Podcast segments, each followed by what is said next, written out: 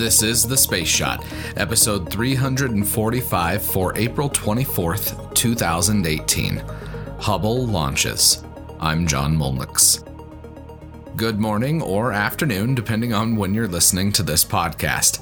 I want to thank all of you that are here listening every day. I appreciate it more than you know, and I'm ecstatic that you spend time with me each day. I was looking at my calendar this morning, and we're just 3 weeks away from the one-year anniversary of The Space Shot. It's crazy to think how far I've come in this time. When I started this podcast, I hadn't written every day consistently before. Now, nearly a year later, I've broken many personal records. Last week, I clocked in at a number that blew my mind because I wasn't expecting it. According to Grammarly, I wrote 26,602 words in the last week. To say that I'm a little surprised and excited is an understatement. The speech that I gave last week at the Cosmosphere was the first time that I've spoken to that large of a crowd. I was definitely more than a little nervous, but experiencing that has helped me grow, just as writing and podcasting every day for nearly the past year has done as well.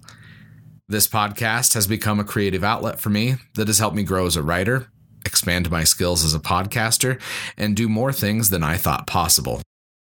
I'm looking forward to Season 2 and diving into longer conversations with people in the space industry, writers, scientists, teachers, other podcasters, and surprise guests that I have in mind for a variety of topics. Alrighty, now let's get to some space history. On April 24th, 1990, the Space Shuttle Discovery launched on a 5-day mission to deploy a satellite that has helped us explore strange new worlds. Sadly, we haven't been able to seek out new life and new civilizations just yet, but we are rapidly approaching a time in our history where that will be possible. The crew of STS-31 has some familiar names: Commander Lauren Shriver, pilot Charles Bolden, and mission specialists Bruce McCandless, Steven Hawley, and Kathy Sullivan. As I've mentioned before, Steve Hawley was one of my favorite astronauts growing up. When my mom drove my sisters and I to Kansas to see family, we would always pass through Salina, Kansas, Hawley's hometown.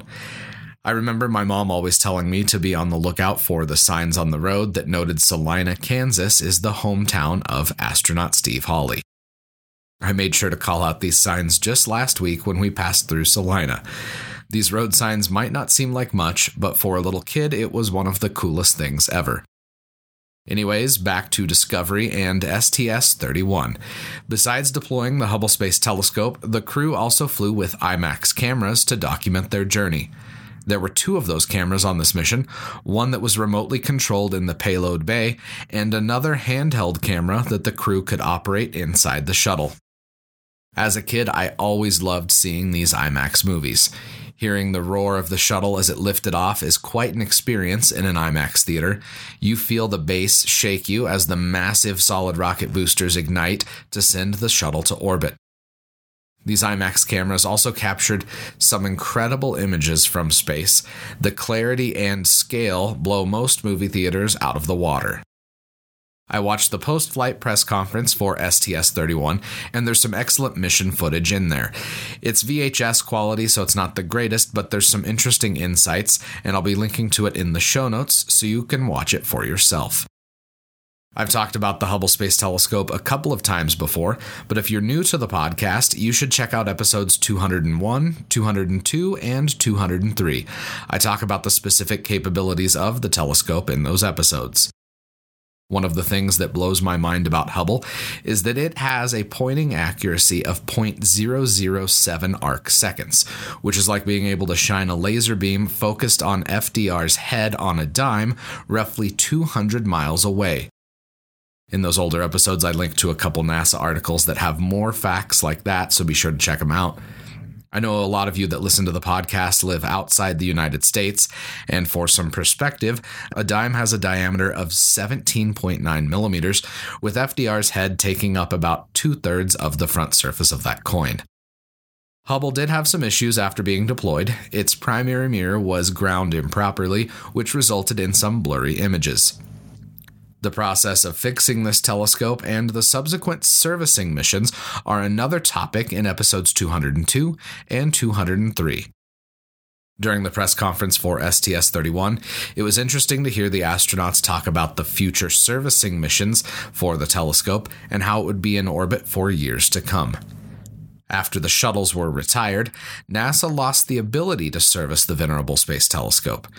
28 years have passed since Hubble launched, and with the continued delays for the James Webb Space Telescope, Hubble remains one of the most powerful scientific instruments that we have access to, nearly 3 decades after launching. Reading about flights like STS-31 really makes me miss the shuttle program. NASA was able to fly some incredible missions during the shuttle's lifetime. Tomorrow, we finally catch up with Apollo 16. I hope all of you have a fantastic rest of your day.